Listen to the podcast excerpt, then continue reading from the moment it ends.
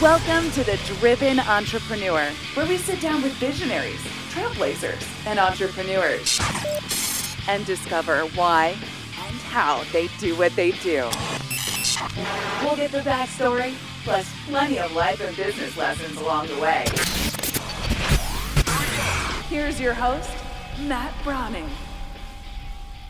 Welcome to the Driven Entrepreneur, the go to plan for coaches, authors, speakers, and entrepreneurs of all kinds to start, grow, and profit a business that you love. I'm your host, Matt Brauning, and today we have opened up the email bag. We're going to your questions, taking your questions. This show, if you listen to any length of time, sometimes we do long form interviews with other driven entrepreneurs like yourself.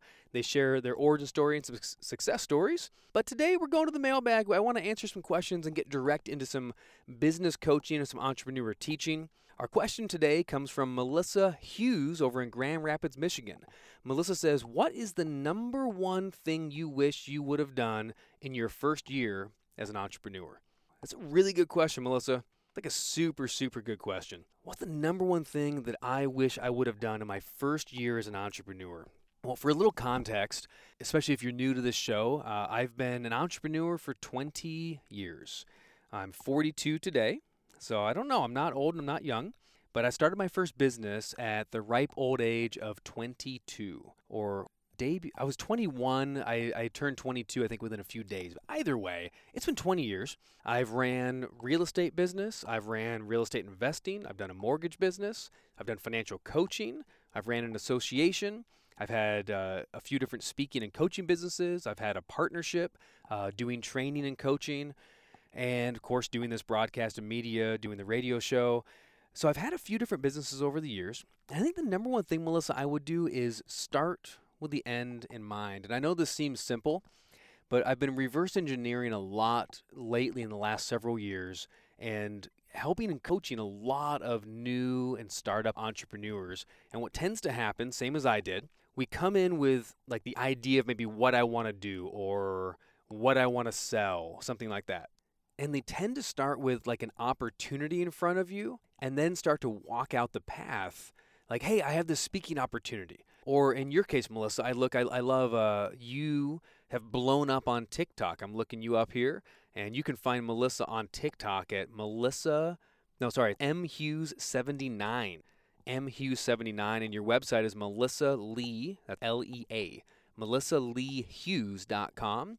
And you have like 200 plus thousand followers on TikTok. You're crushing it. You teach people how to go viral with their videos on TikTok. You do a really good job of that.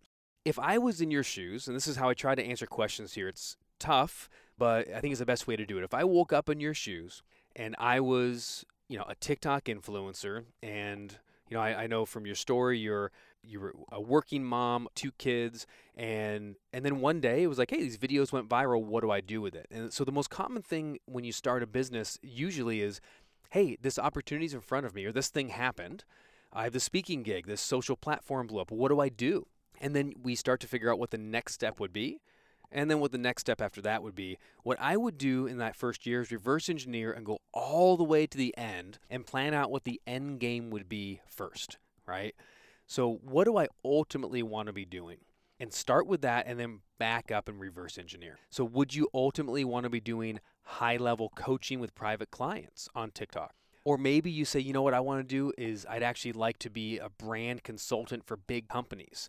And there's people that do that, right? And maybe you're doing big checks there and big uh, contracts with corporations, helping them navigate this whole TikTok video thing. Or maybe you say, I don't want to do any of that. I want to I want to do retreats or maybe I know you're you're a person of faith, and so maybe you want to you want to help churches navigate social media, and that would be really cool.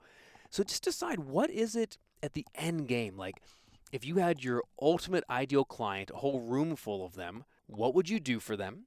Where would you be in your genius zone? Where would you play full out and enjoy the process? Where and how much money would you make doing that, right? Because a business is your talent, your passion, plus revenue, right? Plus profit. If you're not adding the revenue thing, if it's just talent and passion, that is what we call a hobby or a nonprofit, right? A hobby or a ministry.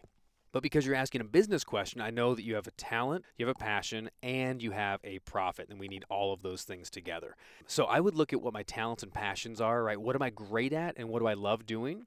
And then what would I be doing for these clients in the end game for the biggest clients, the best clients out there? You know, um, I call them my elite clients. So I, I have programs that people can go through this a group program and I have online courses and we have books and there's different things we can do. You can listen to the podcast. But there's a small percentage of who I would call my unbelievably perfect ideal clients, and they fall into the elite client category. They invest the highest dollar amount to be coached as an elite client, but they also get the largest value proposition from me where I can walk alongside them. Um, there's a lot of private time, there's introductions, there's a lot of done for you types of services, um, and that sort of thing, right? So the first thing I think of is what are my elite clients look like? What do I love to do? How can I help them the most with my real talents, not outside my wheelhouse? What's in my wheelhouse that I can do? What do they want? What am I going to charge for that high, high, high level? Now you might think, well, that's crazy. Like I, nobody wants that. Well, not yet, maybe. But you start with that in mind, and then I would backtrack. And then I'd say, okay, in order for someone to get to the level of elite client, what's a lower level, still very valuable, but maybe less value, and still great revenue, but lower revenue that people could come into that might be a stepping stone to move towards elite? Some places in business call that a funnel. I don't. I call it the ascending value structure. So if you're taking notes, uh, as long as you're not driving, you can take a note on this. I call it the AVS in business. It's the ascending value structure. It's actually step five in my seven step business building process. So if you're all the way to this point, step five is figuring out from the end in mind what's the ascending value structure. I think of it like a mountain. I've been a rock climber since I was 19, and I, I love climbing. I love uh, mountaineering, and I still get up there sometimes, as often as possible, even though I live in Michigan and pretty flat and there's no mountains like frickin' anywhere uh, I still love climbing as much as possible. And when you get out into a mountain, you know, I think of the rewards are at the peak, right? When you get to the very top, it's the least amount of land, right? The least amount of rock and dirt that you can stand on because it's the pinnacle of the climb. And it's the most valuable because it's the best viewpoints and it's, you know, the ultimate goal. But as you as the clients, they're going to be walking up a mountain, right? So at some point they're on a f- flat path and that that looks like a lead pool. It looks like you know you fishing essentially, right? There's lots and lots of people. Not all of them are your ideal prospects or clients, but they're there. And then at some point, someone goes, "Ooh, Melissa, I like what she's doing," and they start walking up the mountain towards your goals. And you know, think of it as like a first step, second step, third step. Maybe the first step up the mountain might be something that is valuable, but is a very small amount of value in comparison to what you can do. So maybe this is what we call lead magnet. It's a freebie, it's a report, uh, it's a book, or it's a chapter in a book, or it's an infographic, or it's a video course or you know something like that right an audio it's a pdf it's something that you can give them that really explains something that's useful that's interesting but it's not everything you know it's just a little thing and then they're going to give you a small investment. They're either going to give you a small dollar amount or they're going to give you something small like their email address or their phone number. That's the first step on the mountain. And then where would they go from there? Well, if they like your stuff, they would take another step up the mountain and they would probably invest more dollar amount to get way more value. And then you're somewhere in the middle of the mountain at this point, and then you end up at the pinnacle of the mountain, which is hey, if they qualify, if they're the right person, and if you're the right person for them, then they're going to take your business or you and they're going to hire you for the best, biggest thing you could possibly do. So that's the ascending value structure. I didn't quite uh, figure on teaching that, but I think we need to teach that. You can have as many steps as you want. My recommendation is, you know, start with about three in the beginning. You know, it's like step one, again, is something that's a freebie or very, very cheap. It's a trial. It's something they can jump into really easily and get some value that knocks their socks off, but it's not everything you have. Then they can take a step of solid investment, whatever that dollar amount is. And it depends on your business, right? It depends on, on your marketplace. A significant dollar amount might be $27 or it might be $5,000. Really depends on where you are and what you're selling and so forth, okay? But step two in that mountain should be kind of a mid level value, mid level investment, and you're getting a lot of people there, but not everybody is continuing up the journey and you're weeding out people until you really hone in on like your ideal ideal prospect or client. They're the ones that land the top. So maybe you have a thousand people took the first steps on your mountain. Out of that, maybe 50 people or 100 people continue up to the mid level. And out of that, you might have five or six or 10 that go all the way to the top. And if you if you look at that as a revenue stream, you can actually calculate and do some pretty good projections. You know, you go, okay, let's see, I'm to have let's say 5 people at Elite. What do you charge for Elite? I don't know, maybe it's $10,000. Okay, well that's 50,000 in revenue. But how do you get those 5 people? Again, we start with the end in mind and you work backwards. So that means I had let's call it 50 people out of the, you know, you got 5 at the Elite, that's 50 grand. And that means you had 50 people take that mid level step. And I'm just making up a number, but let's say the mid level step is $1,000. Okay. And if they paid you 1000 there's 50, that's another $50,000 in revenue.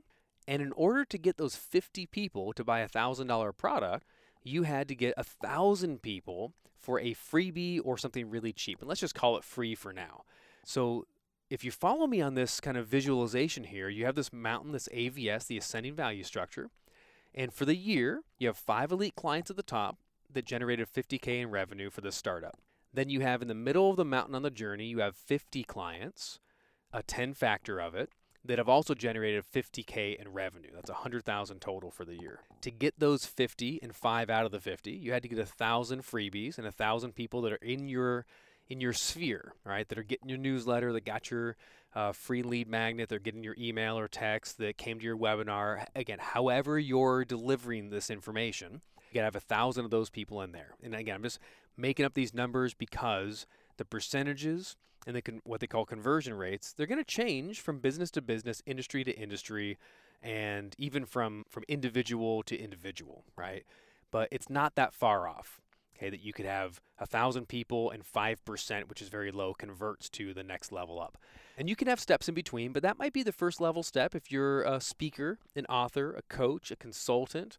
Um, in that world of entrepreneurship, it might be a freebie right to a thousand, the thousand to high level ten thousand.